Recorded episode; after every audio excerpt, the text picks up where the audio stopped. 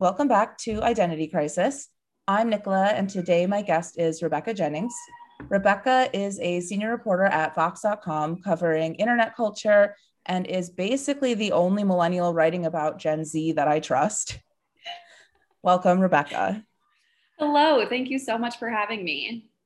Um, I think that we talk a lot about like this generational writing thing, like boomers writing about millennials and now like millennials writing about Gen Z. Mm-hmm. Um, but I think like the reason that I I trust you on that topic is one because I know you personally and I can attest that you're a cool person.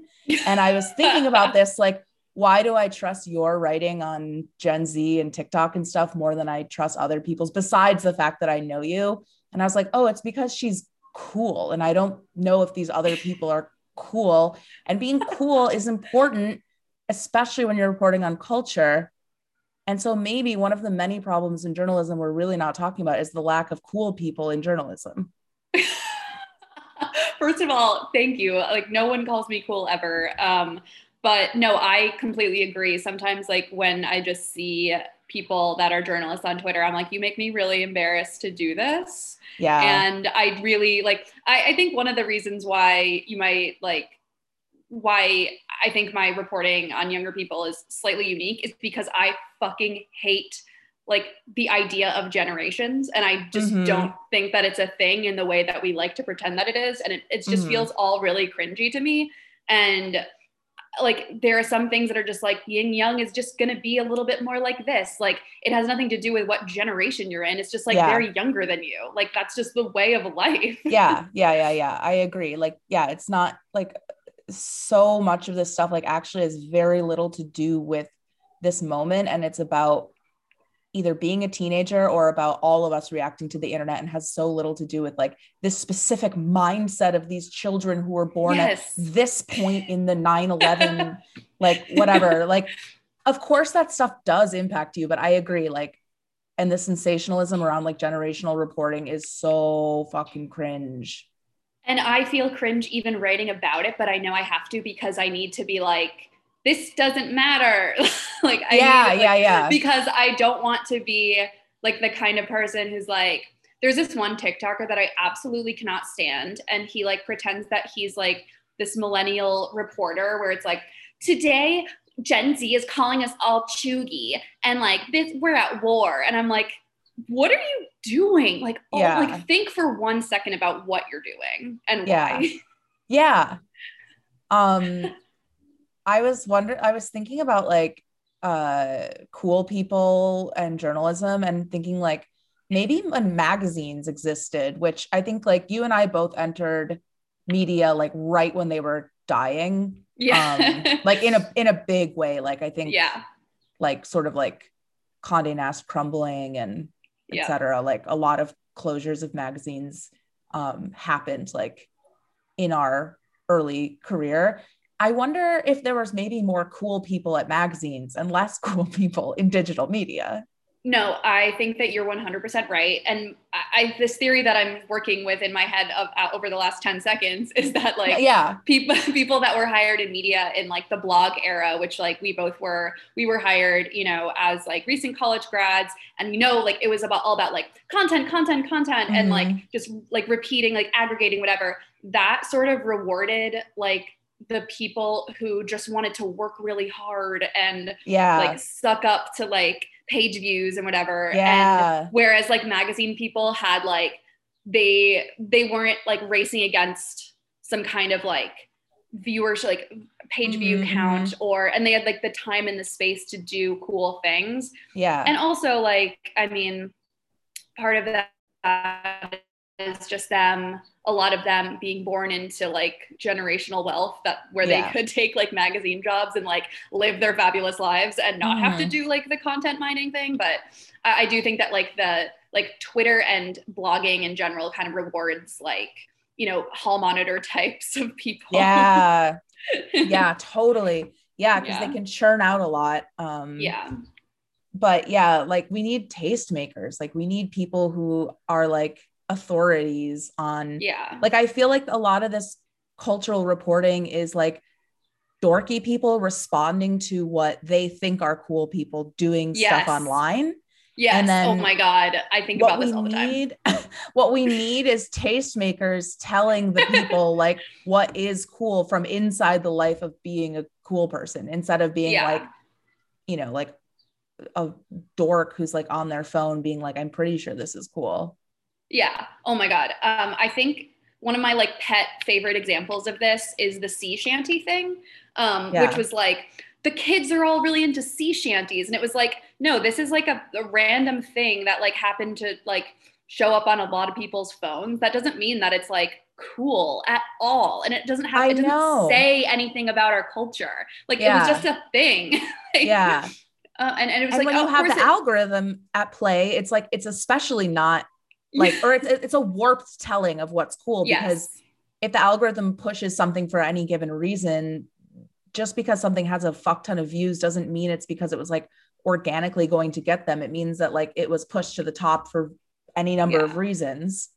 and by virtue of it being viral means that it's not cool because it's like mass market now and Yeah. it's like that was never and like i don't know I, I really hate the kind of tiktok journalism that's like this video went viral it's like every video that you see on your for you page went viral because it's like they're all like hundreds of thousands of likes pretty much like that's that doesn't tell you anything about like what is worth covering like everything is going viral all the time like you have Yeah. to you have to pick and choose Yeah. which one you want to want to platform or a highlight or whatever and why Yeah. Um, do you ever feel like a narc reporting on young people? uh yeah I, I do. Um it's something that i like definitely think about a lot but i i guess like for me i always try to approach it with like I- guess like i don't do the thing where it's like these kids are doing this and they don't want you to know. I, I guess to me it's like when i when i report on something it's usually like been reported on like a bit and it's become a thing Mhm. that rises to the level of like analysis. Um because i you know like I would have to be like I would have never written like the cheugy story, even though I did see that TikTok weeks ago, being like, Yeah. oh, like that's like I I, and I saved it because I was like, I if this becomes a thing, Yeah. I will like look back on this and like give my thoughts. But I I don't usually like try to make something happen that isn't already happening and like affecting adults, which means that a lot Mhm. of the time my job is to kind of like bring down the room and be like, this is actually like not what it's being made out to be. You know what I mean? Yeah. Yeah. Um, how long have you been on the TikTok beat? Um, since fall of 2018, um, TikTok came out. It was Musical.ly, and then TikTok came out in August of 2018, and then I think it was like September, October, where I kept watching these like cringe compilations of like really like because Musical.ly was like really dorky, um, and you know it was a place for kids to just be weird and and whatever, and that was great. Um, and then when you what kind of people who were initially attracted to TikTok were like those same kind of people, they were just sort of like you know, random locals. like it was Yeah. like it was very like local driven. And I assume listeners of this podcast know what local means. and it was and you know, there, there were like really cringy trends, especially like the ones that like men would do trying to be sexy. And I just like could not stop watching them. And so I like got got on the app. Um, and then as, as I was scrolling, I was like, holy shit, this is like this is a really really good fucking app and like it knows you it will get to know you really quick and you, you can see like actually really funny stuff as opposed to just like the cringy stuff that i logged Mhm. on before. And even and that was the time when everyone was like ew tiktok like that's so embarrassing. That's so gross. Um, and so i kind of begged my editors to write an explainer on it being like i think this might be a thing and like this is a really interesting app even if it doesn't become a thing. And they were and like no one knew what it was and i wrote this explainer. And then like over the next few months like i was just using it all the time like personally and noticing new things that felt like really like oh this is like a window into people that you never get on any kind of other app. Like you Yeah. pretty much every other social app is people that you either know or they think that you would like to know.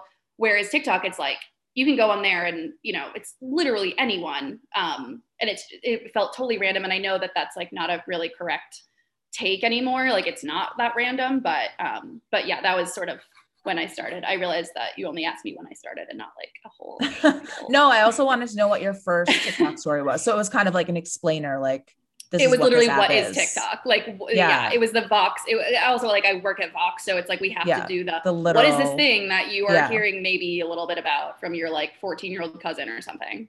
Do you know what the first kind of like this is a trend like on TikTok kind of story was? Like Good question. Um, I don't know. I know, like, because TikTok didn't really start to become something that people started caring about until 2020. Um, Mm. And even like honestly, the pandemic was, and it was Yeah. because like kids kids were home with their parents and they saw what they were doing, and and I think that was like the real thing. But and and so many of my stories were just like falling on deaf ears basically um, for like 2018 2019 um, and it wasn't really until like charli d'amelio got famous which was the year later it was fall of 2019 that that like brands started paying attention to it because mhm. once an app can like build stars that's when like you can make money on it um, Yeah. and and then a couple months later like the hype house came out and then that that was another like big like oh 2020 is going to be the year of tiktok and then the pandemic happened and it was like extremely the year of tiktok but not in the way Yeah. that we all that it was expected. Yeah. yeah What makes covering TikTok different than other culture stories? Because you've been writing about internet culture since obviously before 2019, 2018. Yeah. Yeah. Um, I, think the thing with TikTok is that it accelerates so much. Like I, I do think that people like like say the same discourses that have happened on Tumblr and Twitter a bajillion times are also happening on TikTok just because I know, you know, it's it's younger people finding it. And I think human beings on the internet have a similar way to relate to each other, regardless of Mhm. what platform they're on. Um, but for for on TikTok, it just feels like it's so personal. It's so to the point. It, I- I think I, I wrote this piece in like early 2020 about like TikTok never wanting to be political, and then it just became political against its own intentions. And I think it's because you see the person's face, you develop parasocial relations with them like very quickly, and then Mhm. they're short and you can and they can spread really fast. Like a random person can go viral overnight. I think like the star making power of tiktok is the thing that like it makes it different from facebook instagram twitter. Like you can have a viral tweet but you're not going to get millions of twitter followers from that. Yeah. but on tiktok it's not it's the, it's not the same. Like you can have one viral tiktok and wake up as like a household name. And like i've talked to a ton of kids that this has happened to and i think there are good parts about that and i think there are really really bad parts about that and Yeah. I, I think that was the thing that the the fame side of it was the thing that really like made me really interested in covering this because it was accelerating all these things that we'd already seen from like the growth of influencers in the 2010s Mhm. and and this was just turning random kids into influencers like yeah. within days or weeks. Oh my God. I'm just thinking right now, like, what would it be like to be a parent and then you have to like deal with Oh, I know. 13 year old? There are so many kids that I talk to that are like, yeah, I didn't tell my parents until I like got stopped at the mall and they were like, what's happening? Yeah. Oh my God. It's so Yeah. scary how much kids can keep like anyway. Um what has been your favorite like TikTok story to write? Because you've definitely gotten the chance to do some like pretty in-depth, like reported on location kind of stuff. Yeah.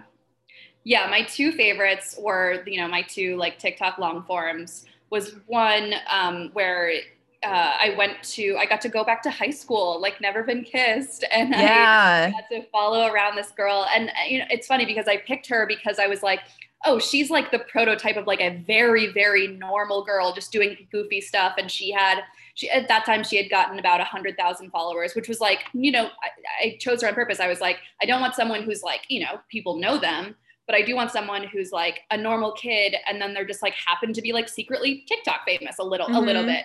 Um, and so I reached out, and she was like my first choice, Haley Sharp. Um, and I reached out, and and luckily her mom was really, really um, was was down, and she was like.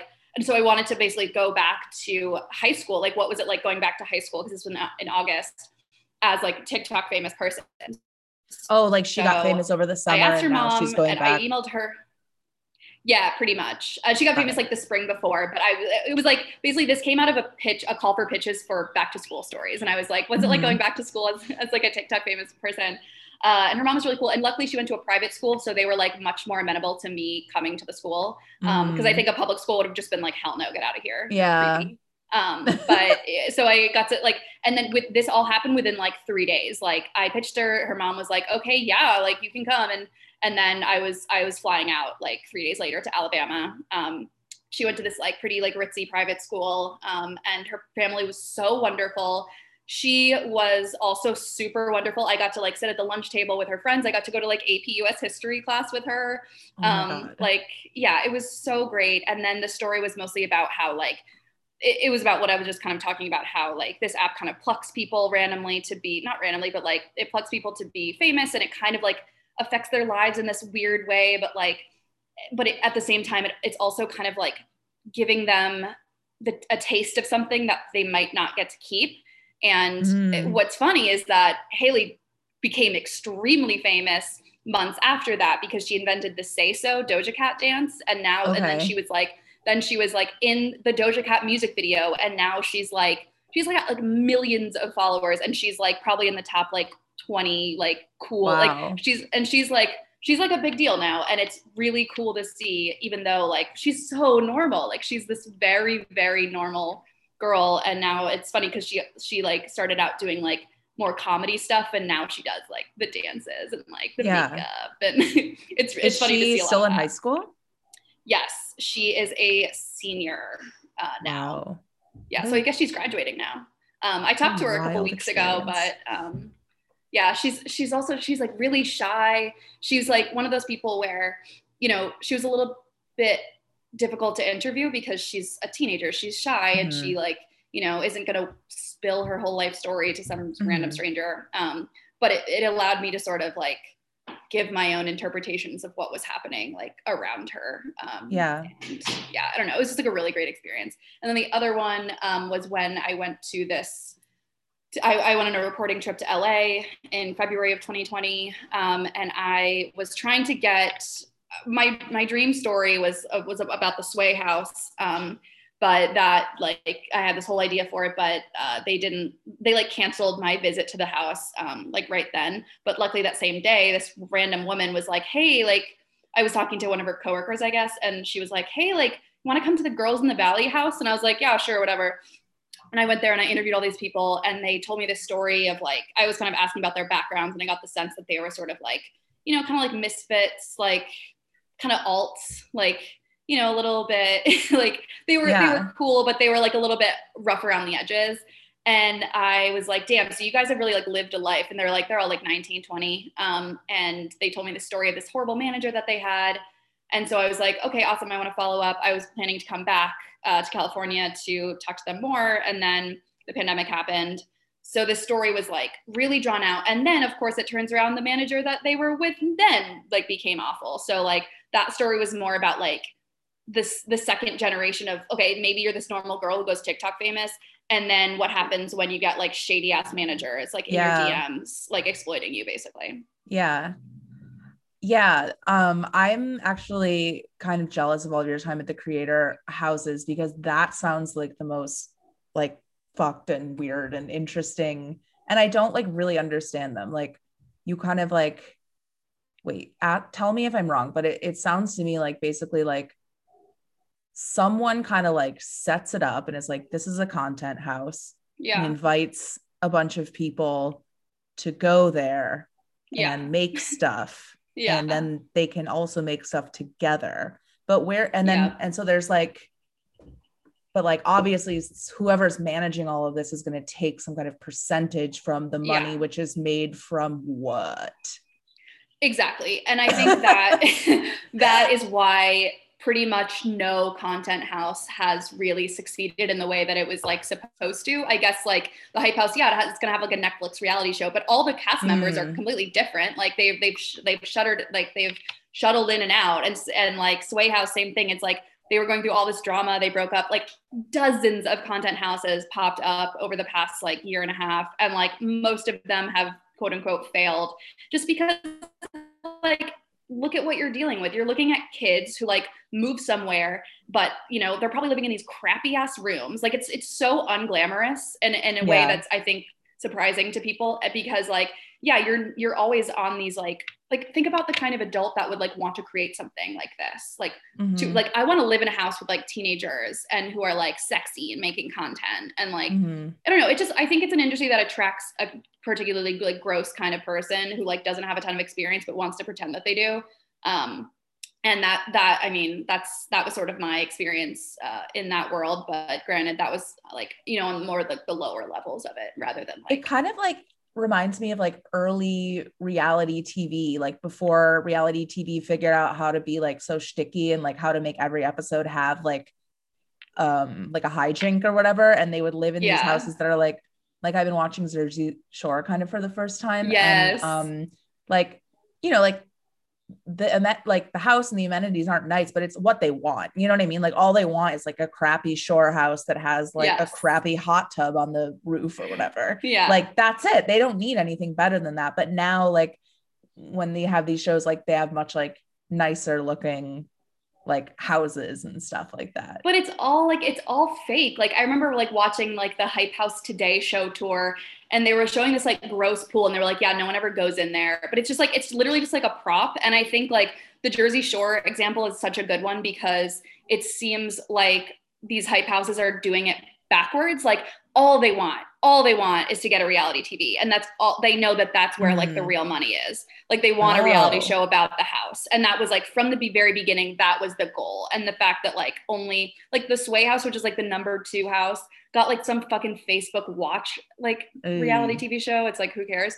Um, but but I also think that like becoming like being a so like TikTok influencer is not at all the same thing as being compelling on reality television. Yeah. And so it's like if if you're gonna create if you're gonna like want if you want to be a reality star, go straight to reality. Like don't don't like don't become an influencer first because like you probably can't like yeah i don't know it, it, i think like talent talent um, or casting directors at mtv and bravo and e know way more about what's going to be interesting on tv than like random 12 year olds on tiktok yeah yeah um yeah. i know one thing that's like so strange to me as an outsider is like looking at gen z is like all of these kids look so alt but yeah yeah. but they're the ultimate consumers and they're so ready to sign up to sell stuff to each other.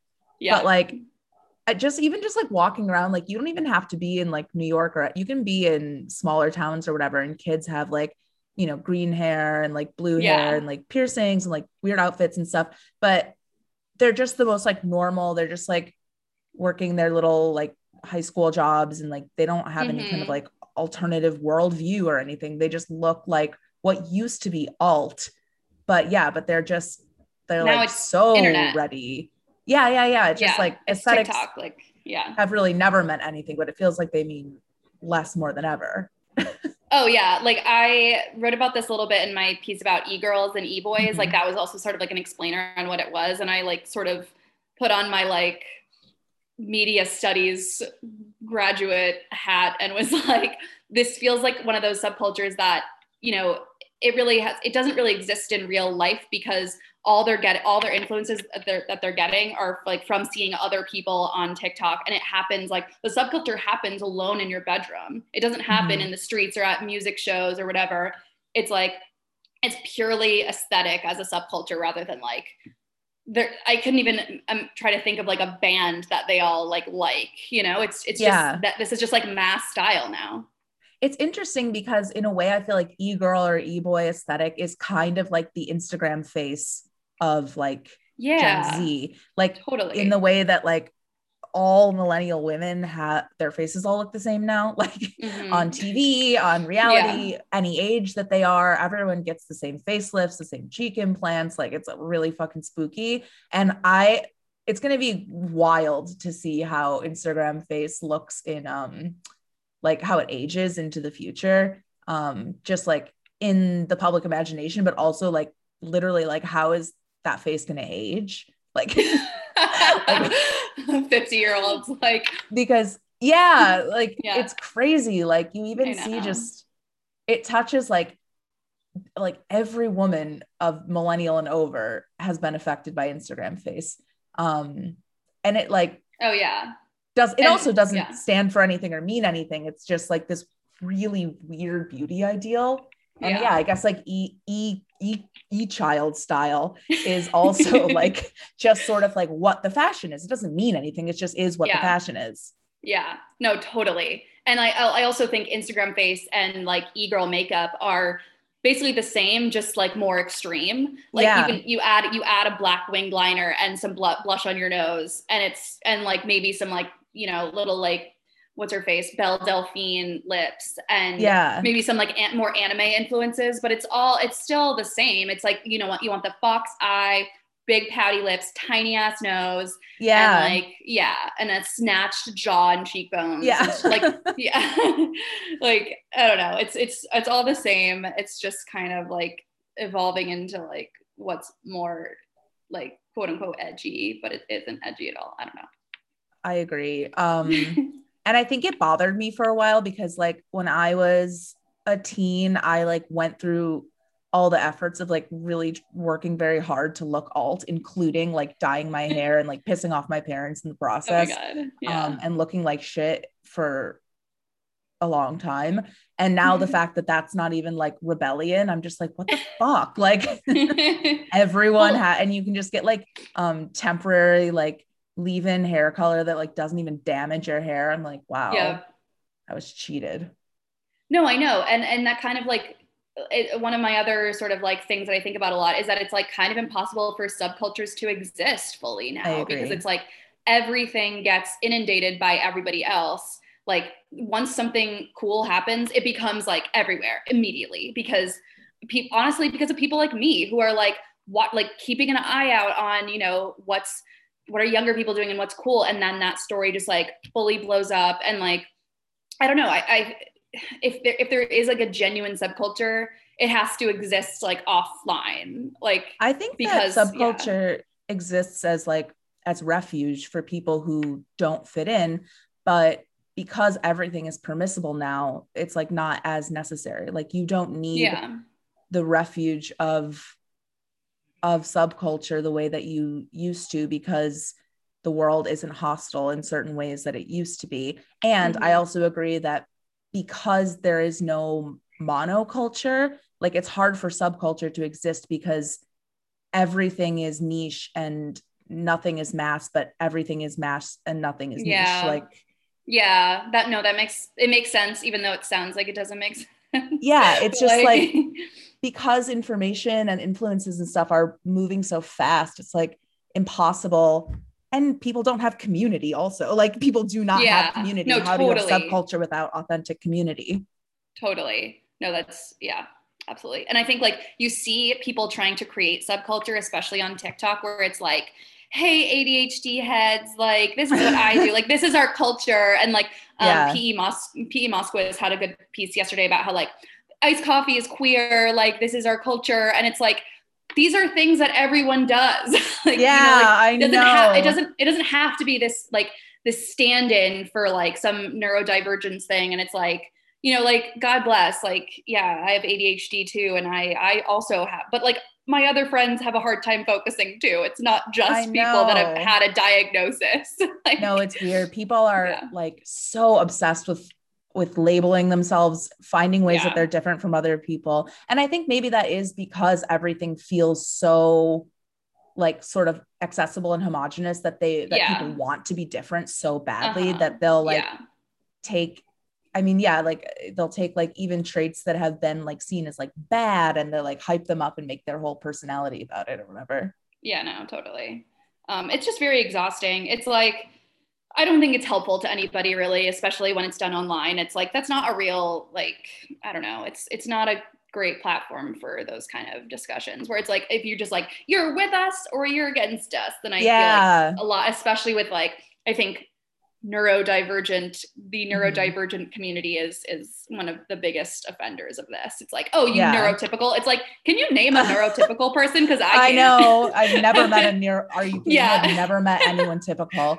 I know. It's like it's just like stop flattering yourself. Like, unfortunately, Yeah. you're actually not that unique. Like, and, and, that's a good like, thing yeah, I know. I'm like literally like- like the last thing I want is to be like truly different, you know? Yeah. If you were truly different, like life would fucking suck. And yeah, like, the like, best part about life is like connecting with other people. And mm-hmm. like, if you can't do that, well, I'm sorry. Like, I know it's like, I feel really, bad for you. Yeah. I think, okay. So I'm wondering if there's going to be like, because we're in this like huge era of everyone trying to be like really different and like mm-hmm. dressing really different and pointing out what makes them not like other people da, da, da, if there will be like a natural pendulum swing to people wanting to like not stand out so much and like not over identify um like basically like a normie movement i feel like that was suggest that was like predicted um, about like Gen Z will be the ones who like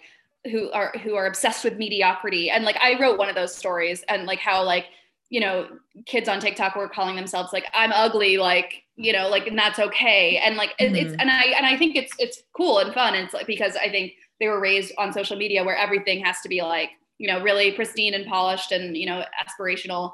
But there was I just saw a lot of kids just being more like yeah, I'm like really bad at this, or like I'm ugly and whatever. And like that's, and it yeah. wasn't like, and that's really empowering. It was just like, that's just what it is.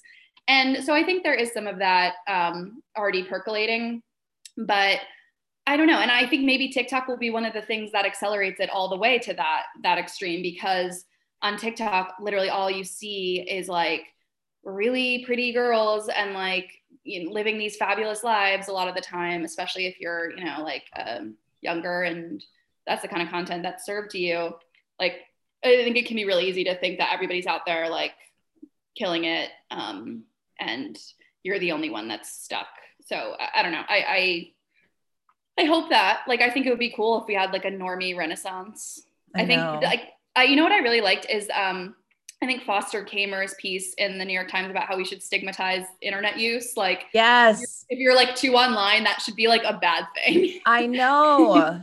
yeah. I agree. I like, yeah. I really hate like when I start dating someone and I realize that they're like a phone person, or alternatively, I really like when I am dating someone and I realize that they do not pull out their phone all the time. Like mm. it's very mm-hmm. cool to me people who have a lot of self-control around their phone and it's very unattractive yeah. to me people who don't have self-control yeah. around the phone.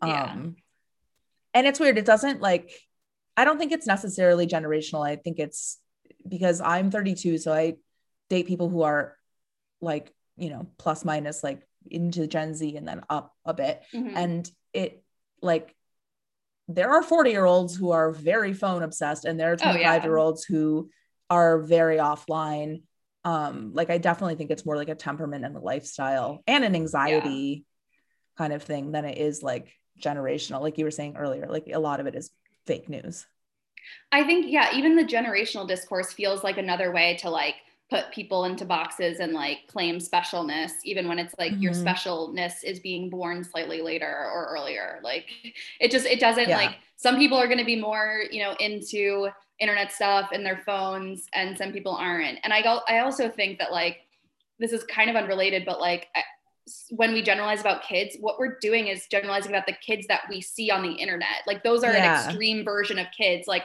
when you sure. meet like a regular fucking kid like they're they're the same as like that was the thing that struck me most about going to this high school in alabama. Like i grew up in vermont. That was a private school. I grew up in public school. Like it was it was a very different way of growing up. But like the kids are the same. Like sitting in the yeah. ap history class and like you guys are wearing the same sweatshirts having the same water bottle. Like there was a girl like doing yeah. her lip gloss and i'm like that's the same lip gloss like i would probably have used. Yeah. I don't know. It's just it's so like i don't know. When people just like make a big deal about like this scare like this like scare cody things about you know the, the next generation it's like you're only basing that on people on on the kids that you've seen online. And that's mm-hmm. a really really specific segment of kids. I know. Whenever i've already read stuff about like the teens are doing like blah blah blah. And then i like walk by like um a high school that's like getting out of class. And i'm like they're not really. Like they look yeah, pretty dumb. like they're acting pretty dumb. Like they're not that sophisticated yeah. Um, okay, so you mentioned this a little bit earlier, but recently you wrote about Musical.ly, which mm-hmm. was just correct me if I'm wrong, but basically just the name of TikTok before it rebranded and relaunched. Yes. So Musical.ly was basically had had pretty much most of the general basic elements of TikTok that we know. It looked pretty much the same. Um, there was there's like a bunch of key differences, but then it was bought by another Chinese company, and then it they merged that with um, like overnight basically the music the little Musical.ly logo became the tiktok logo. Yeah. um, and and everybody had the same amount of followers like but the but the algorithm was much much different so. Okay. Yeah, yeah i was gonna ask if it was materially any different but it basically yes, was just yeah. a rebrand and like a new some new behind the scenes stuff. It was a it was a big rebrand. Like they Under the hood. knew yeah yeah um so on Musical.ly, like you know how there, there's the for you page and the following page, and most people on TikTok only look at their for you, for you page. Mm-hmm. Um, on Musical.ly, it was kind of the opposite, where like you found people via this featured page, which was hand curated by um, Musical.ly, the company. So they were like picking and choosing who, like, what kinds of things would go viral, um, and like what kind of creator would go viral, and there was very much like it, it, was heavily heavily curated into this like kind of single aesthetic that was like you know very like kid friendly it was mm-hmm. you know a bunch of regular kids like moving their phones around in a fun way um, and then they would kind of like develop these relationships with creators and they would look at their following page like oh like a new baby ariel video awesome. And then when it became tiktok and Musical.ly had warned their creators you know ahead of time they were like hey so we're going to become tiktok and we're going to try to get more adults on here. So it's going to be different and so their their their um, theory was that they you know they were going to court a bunch of adult users by like creating these ads and like you know building up more adult users um, and it worked. Um, and so yeah and so now like it, it's algorithmically based versus on Musical.ly it was like physically curated. Mm, got it. Yeah i was i have a friend that works there and she hooked me up with a um, copywriting job at Musical.ly when i was in la and i was like all set to do it but then like mm-hmm. the process of like getting it like getting going with them was so weird and rushed and my way? friend mm-hmm. well my friend wound up apologizing being like we're kind of having trouble with the sort of like Chinese work ethic and like being, you know, an American company and having like an LA. That's what I heard and, about it too. What what they should expect from like basically like it was like, you know, we'd had a conversation, a week had passed. I got a phone call that was like, can you come in tomorrow? And I was like, well, wait, what? Like, t- wait, what? like, it was just like very rushed. And it was just very much like a vibe where I was like, I like, I was like, I don't really like this vibe. But then it, the reason that it, it, turned out that it was like so rushed, whatever, was because they were relaunching as TikTok. So I guess I could have been part of that and I wasn't. And um, I have no regrets. yeah, no, I from what I have read about the work culture, it's truly heinous and just like yeah. really demanding and yeah, really difficult. I'm not into it. Mm, yeah. Post post hustle. Oh yeah, post hustle life. I hope you have a whole episode on that. Like I will probably. No hustling. Yeah. um okay, also I want to talk about Instagram Reels because obviously like Instagram launched that as a way to try to either keep people on Instagram or siphon them off of TikTok. And at least in my worldview, it never worked the way that stories yeah. did in killing Snapchat. Like, what are your yeah. views and theories? Yeah, I, I think, I mean, ultimately, like when they announced that, I was like, oh shit, that's like a really good idea. And, mm-hmm. you know, I, I think if done correctly, they could have done it. But I think it's just straight up, they don't have the algorithm that TikTok has, and mm like mm-hmm. the this the, and and TikTok has has been work, workshopping his its algorithm since like from ByteDance, which is like its parent company, like for years, and like they've been mm like iterating on it for so long, and and if if anyone's like looked at their Instagram Explore page, they'll know that their algorithm is way shittier than yeah.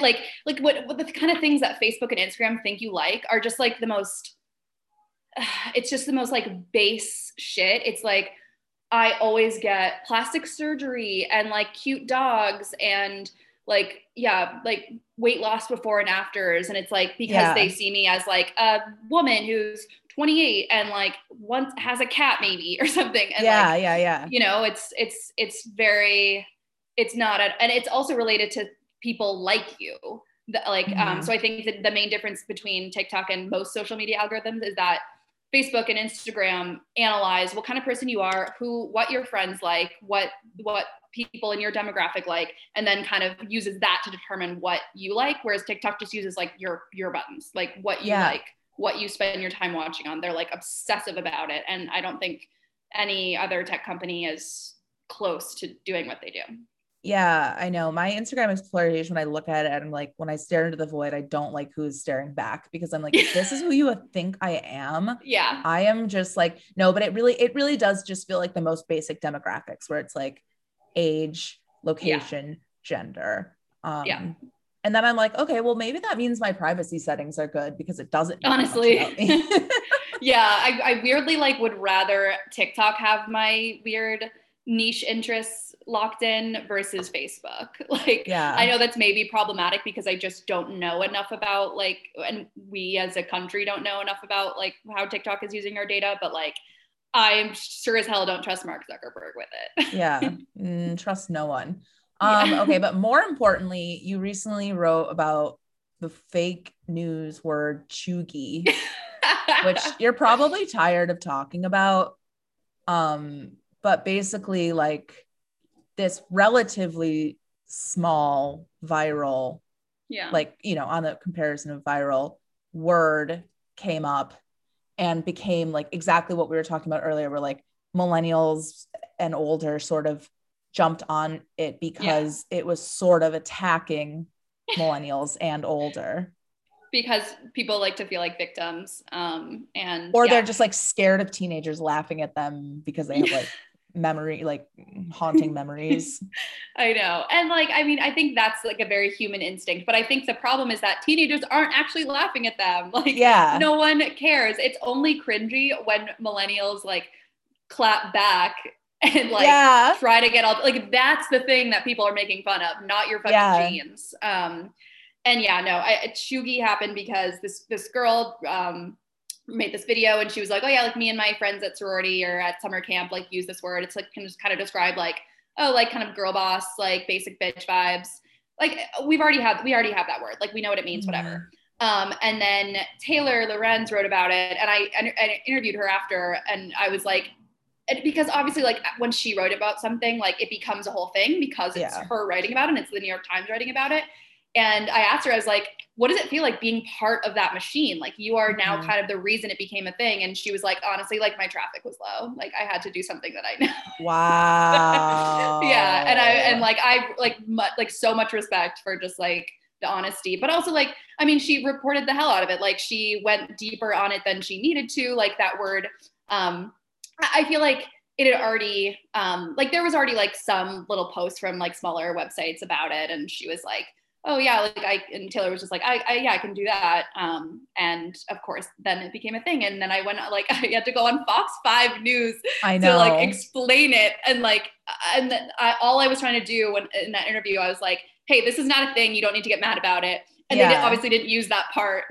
Yeah yeah yeah. Yeah Well, it was okay yeah. anyone who doesn't know this fake word it, it basically just means like um cheugy is like latte art or sure yeah It's Ugg outdated. or Yeah. yeah. something that like but like a very like recent yeah recent outdated like um Yeah. it's outdated but not long enough to be cool again until it's used ironically and then it is sort of cool again i don't know yeah yeah i know i was thinking like well i tweeted like being cheugy on purpose and then i realized later i was like that's just being ironic yeah you invented Which irony being ironic is also like very like er millennial i feel like oh i know like like oh and but it's also like er Gen X and er like Yeah, yeah, yeah. know. It's it's like I don't know. I feel like I think of irony and I just think about like the '90s, like that, Yeah. like that it's like oh i'm like fluent in sarcasm like That's true. Okay. i was listening to are you a lana fan Lana Del Rey. yeah I don't like her recent music. I love her old music. Oh, okay. I was listening to her new music, and in the Okay. song White Dress, she talks about she's like talking about being 19 and being a waitress, and she's referencing like listening to White Stripes and listening to Kings of Leon. And I was like, I think that Lana Del Rey singing about listening to Key- Kings of Leon is cheugy on purpose. Yes. I think Like- she knows exactly like she's putting herself in the year 2009 Yeah. purpose. Like Yeah. it's cringe and it's uncool, but it also dates the moment well without having to say very much. And it's vulnerable in its uncoolness. Yeah, no, I agree. And I also think that like there's this I wrote a story about this like a like a year ago or so, but like there's this huge fascination with like early 2010s like Tumblr culture, especially right Mhm. now.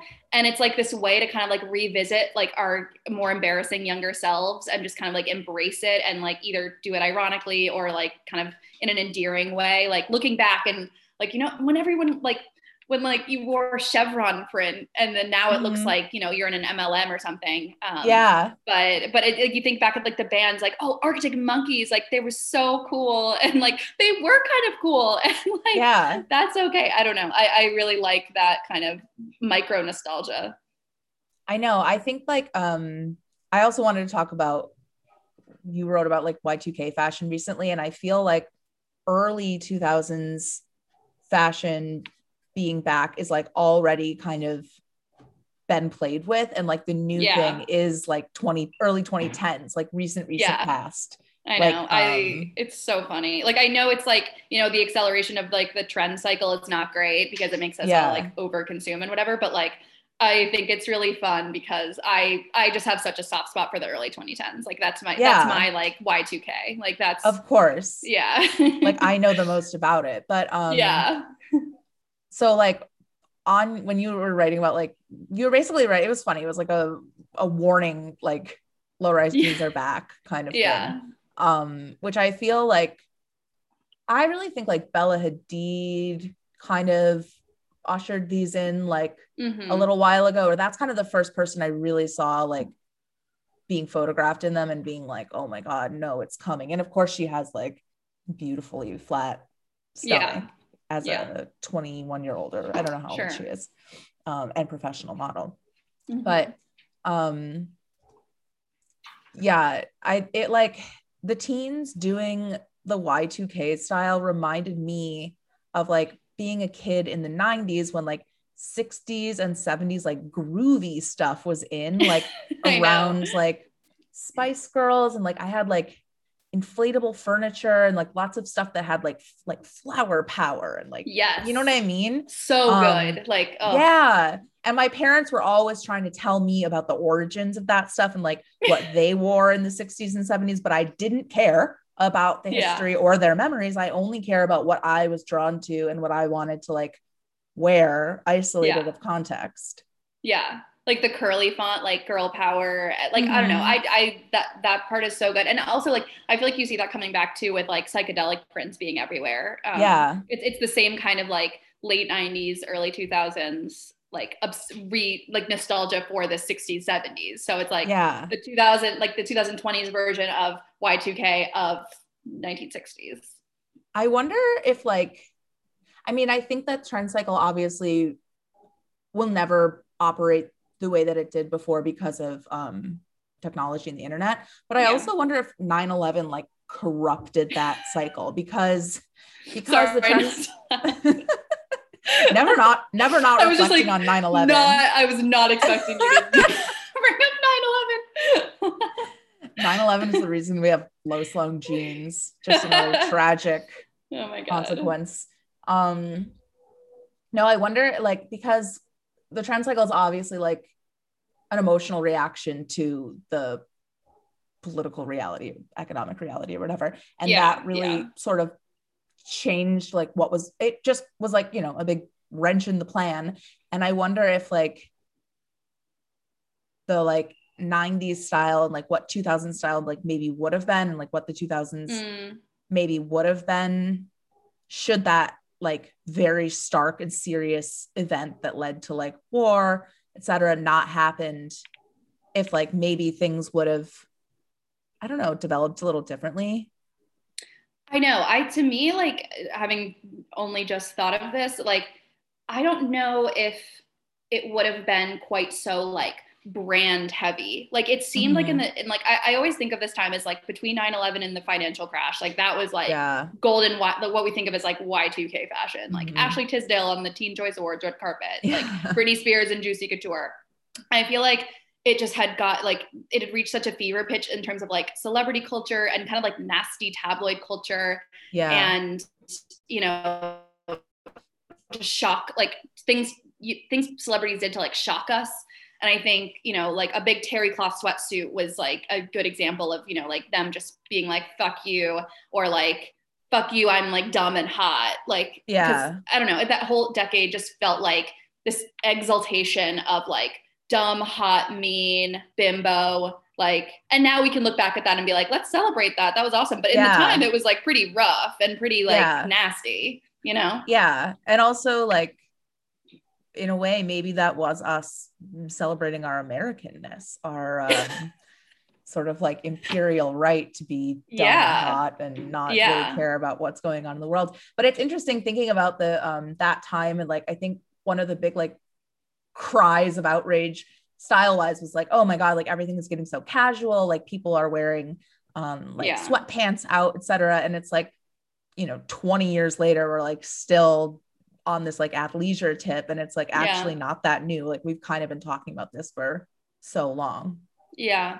Yeah, I know. That's why all like the panics about like fashion coming back. It's like we did this before. Like we already did this with leggings. We already did this with like hoodies in the office. Like it's just who cares? It just becomes fine and you can do it or like do you remember like 2 years ago like tiny sunglasses and like everyone was like Mhm. no and now it's just like that's just one of the many styles that you can choose from. Like you don't have to get upset about it. And that's why like I wrote that low rise jeans piece because it's like yes, they're back, but like also a lot of different jeans are in style right now. There's not one Yeah. kind that everyone's forcing you to wear. Like just like no one's forcing you to wear leggings or a hoodie in the office. It's just like slowly changing things that over time you won't even notice because like I Mhm. bet in a couple years I'll buy a pair of low rise jeans and not even think anything of it because it's just Yeah. normal. Yeah. yeah um i was thinking like about the y2k and like the low rise jeans and stuff and wondering do you think that the waif can come back in the wake of body positivity Oh, or is the waif canceled I think the waif is already still celebrated plenty. Like The I don't think I mean the waif will always the waif of thinness will always be quietly celebrated for sure yeah. but i wonder Yeah. if like like can that body type ever like be in the in the mainstream or or is it is it over I don't think that people are going to be like, hell yeah, like skinny, but I think it's everywhere unstated. It's like when you Mm. you go on the low rise jeans hashtag on TikTok, it's literally all girls with like, I mean, first of all, they're teenagers. Like a lot of them Yeah. don't have like a ton of fat on their stomachs yet, but like it's like, but it's them wearing like a tiny crop top and low rise jeans. So it's like the stomach is really what you're showing. Like, let's be Yeah. honest. Um, and same with like magazines. Come on, like not, not that magazines are this great like bastion of culture anymore, but like I don't know, like most people on Instagram like are valuing a certain type of body and Yeah. like yeah, I guess like they have big they have big asses now, but it's not like that's any more like any less like any more realistic than like a waifishly thin person uh, Yeah. in the 90s. I don't know. It's I just think that like when I see like diet culture and stuff on my um, Instagram, it just feels like okay, literally nothing has changed. It's just kind Yeah. of it's kind of important. Like you kind of can't say it like out loud, but it's everywhere all the time. of course Yeah. i know i agree um it's never gonna like go anywhere it's just gonna be Never. an un- unspoken ideals which is i don't know maybe that kind of makes it better maybe it should be an unspoken Yeah, I don't Um, think that like I, I think that growing up in in the 90s and the 2000s where it was literally like you need to be skinny in order to wear this thing like god forbid you have a muffin top or something.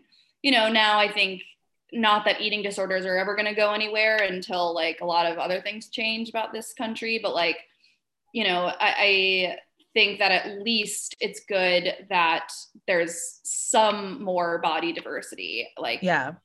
you know that's it's still important. I know it's like sounds like a cliche thing to say but like i think it no. helps. When i was Yeah. in la i was like i like kind of informally like quit doing fashion stuff for like quite a while. And i was Mhm. like man i can't believe i had to work in the pre body positivity fashion industry. Like this is so whack like, I'm like, oh damn it. God. If I had just been like five years younger, I could have been in such a more hospitable environment. Like, yeah, at least like now it's, you know, like even like, I don't know.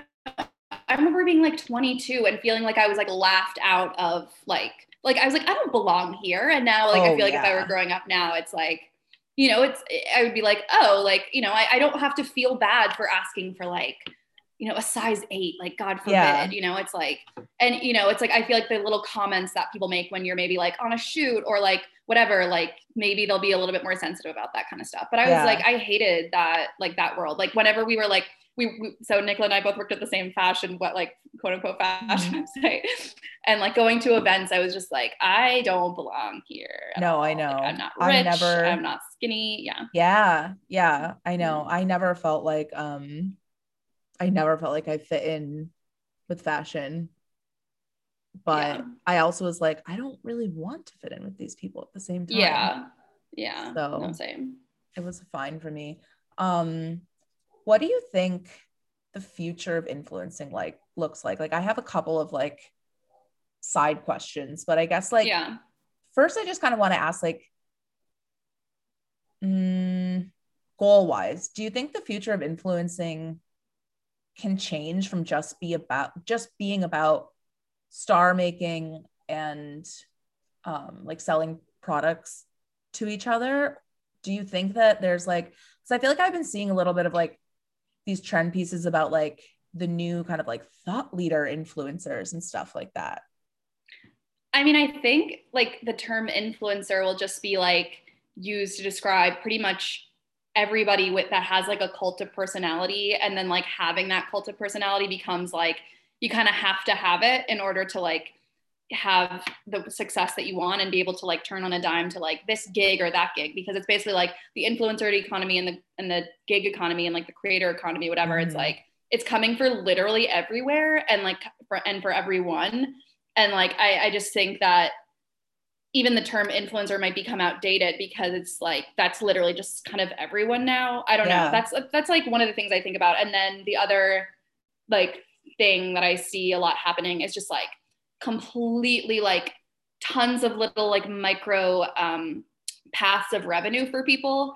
It's like mm-hmm. people monetizing like a tweet or an NFT or like whatever, like not to bring NFTs into this, but like, you know, like there's all these startups coming coming out about like how to monetize your every fucking move. And it's like, yeah, I, there's just the, the, and the influencers I talk to now have so many different forms of that where it's like they have to call because like the, the collapse of all like, you know, the like industries that social media has kind of killed, mm-hmm. they now have to like find tiny little streams of revenue and like and then they then you know successful ones get into like actual investing. So it's literally like all about money, I think. Like, yeah, because you know, I mean, if, if you want to be an influencer, like you have to make money at it. yeah. I know. I guess I'm like hoping I was like, maybe there can be some other way. Like, I guess on the money tip, like, what do you think the future of monetization like is gonna look like for influencing? Yeah, I guess I mean the same thing, honestly. It's just like tiny little things, whatever comes out, you have to be early on it. Like crypto. You have to be like the first one there you know like mm. every anything like that. You just have to like be early. And i just i think that's not a good way to be. I'm not saying this is a good thing. I just no like, no no no no. We're not yeah. uh, we're just being yeah. honest not being um, yeah. like pro. Yeah. um what about aesthetically?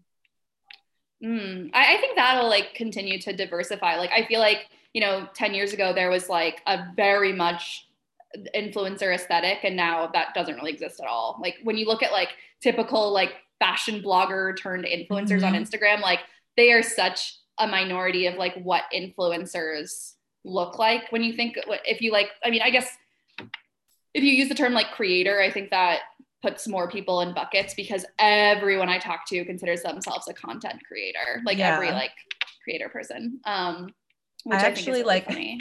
I was doing I was like around the holidays, I was on the Best Buy website and I noticed that in their like gift guide, they had like content creator was like a section yeah. as oh, if oh, yeah. like in the same way that like gifting a TV, it was like yeah. creator tools. I was like, oh my God, because that is just like everyone's hobby. Uh, I know it absolutely. And it's like, that's totally fine as a hobby and whatever. But like what I worry about with that is like, and you know like kids saying they want to be influencers which is like you know it's just a fact like whatever of course they want to be like they look they have fabulous lives but i but i worry that like if so many more people are creators the people like people like me like the media will see like will only care about the people that are really good at at branding themselves and marketing themselves and like who already mm-hmm. are creator and that's such a small percentage of people like people who are like good at that kind of thing. And so i don't want us to be like skewed by the people who are influencers and to extrapolate the thoughts that we have about them about like everyone like sure you yeah. know what i mean? I think we do that about like gen z. It's like we look at these teens online but it's like that's gen z but it's like no the, it's a very small segment of yeah. that generation. It's like a false sample like a yeah exactly. exaggerated sample or something. Yeah. Yeah i agree. I know like when i like sometimes i'll try to think it out and be like okay how do you like like i don't use tiktok but like if i think about instagram like if i play it out in my head like how does this go? Like how do we all and i'm like so does it just end with like all of us just buying and selling stuff to and from each other? Like is it like even making this podcast and like having a Patreon and like asking people to like give me five dollars and then at the same time like I follow a bunch of podcasts that I pay five dollars to and then yeah just this like yeah like are we just Direct. are we all just gonna keep making like little bits of entertainment for each other and then paying each other for little bits of entertainment and when it comes to entertainment, I don't mind. Like I think that like entertainment or like information sharing is like good and cool. And like I'm really glad to have like so many other sources of information besides yeah. The mainstream media. Um, like especially like podcasts and I'm not a YouTube person, but I'm sure that there's probably yeah. people on YouTube and Twitch and stuff that I would like. Yeah. But um or Substack or something like that. Like I love having all the variety of mm-hmm.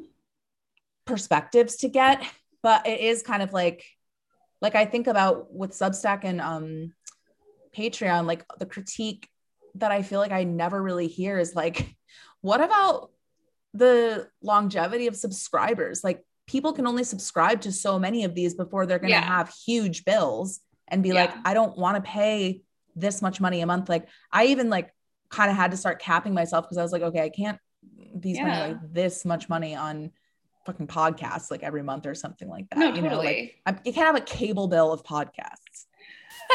I know, and it's like it's it's it's horseshoe theory. It's like we're going so far in the one direction that it becomes a whole other thing. And like I don't know, I think you're even the better person to answer that question because like to me it's not going to stop until like just think about like what the system came out of. It's the it's the fact that like we're not being supported by our institutions and so we have mm-hmm. to basically like give each other mutual aid in order to like yeah. live a life. Like and I don't think that's like this this cycle is going to change unless there are other changes to like the American economy, I guess. I don't know. Yeah.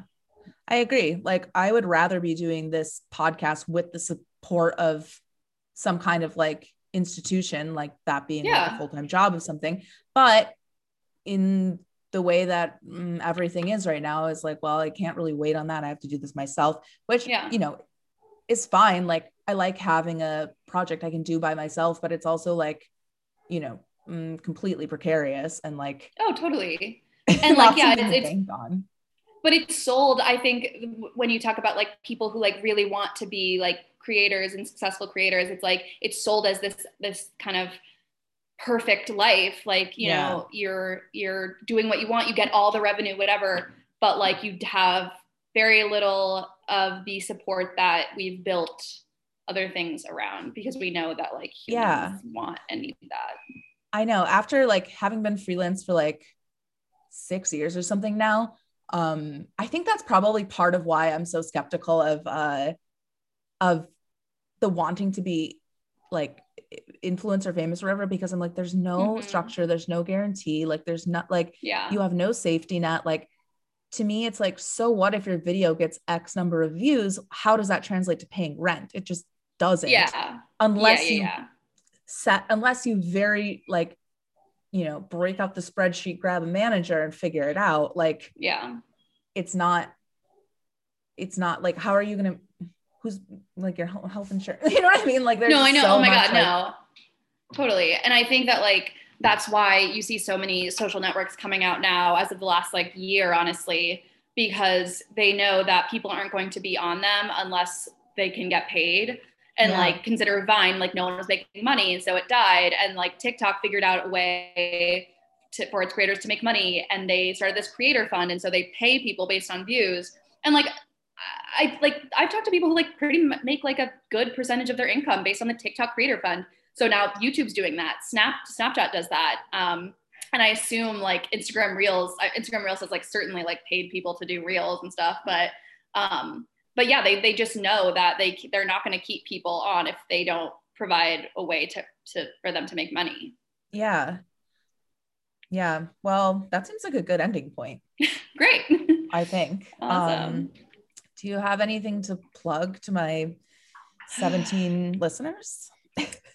um, well, if you're listening, go follow me on Twitter and Instagram. It's Rebecca with four X's. Um, because that's where I am. And maybe one day I will monetize those things. Who knows? Yeah, no. I did. I I I signed up for Twitter tips and no one tipped me. So that's yeah. Someone I don't I just learned or I just read those words yesterday and I don't know what it is yet. Literally, all you do is you link your Venmo, and then someone can someone can press a button, and it's like, oh, it's really easy. Cool. I'm definitely doing that. Yeah, it's like hell yeah. Like there's a so, so when they go to your profile, like next to the message icon, it's like want to send money? It's like, yeah. Yes. Sure. oh my God. Yes. I love this yeah. for the girls. Venmo Honestly, feminism. though, right. Yes. But, oh my God. Uh, you should do another episode on that. I'm writing a story about that also. So don't do that. Really? um, Wow. I just realized I haven't heard the phrase in like a minute, um, but it just came to mind. But yeah, get, get those reparations, ladies. Get those, get that 25 extra cents on the dollar over the course of your lifetime from these men, however you want in my opinion. Um, all right. Thank you. Thanks, Rebecca. Nicola. This was so fun. This was really cool. Have a beautiful rest of your weekend. You too. Bye. Or I guess not rested. It's just starting. Anyway, bye. Bye. Okay, I'm stopping recording.